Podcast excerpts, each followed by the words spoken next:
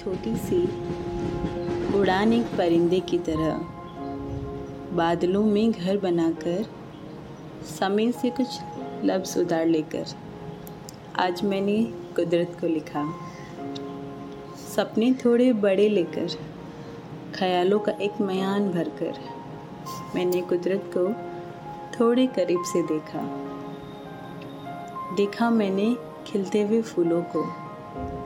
और देखा है मैंने आसमान में उड़ते आज़ाद पंछियों को। उनकी खुशियों से थोड़े पल उधार लेकर आज मैंने कुदरत को अपनी डायरी के पन्नों पर लिखा।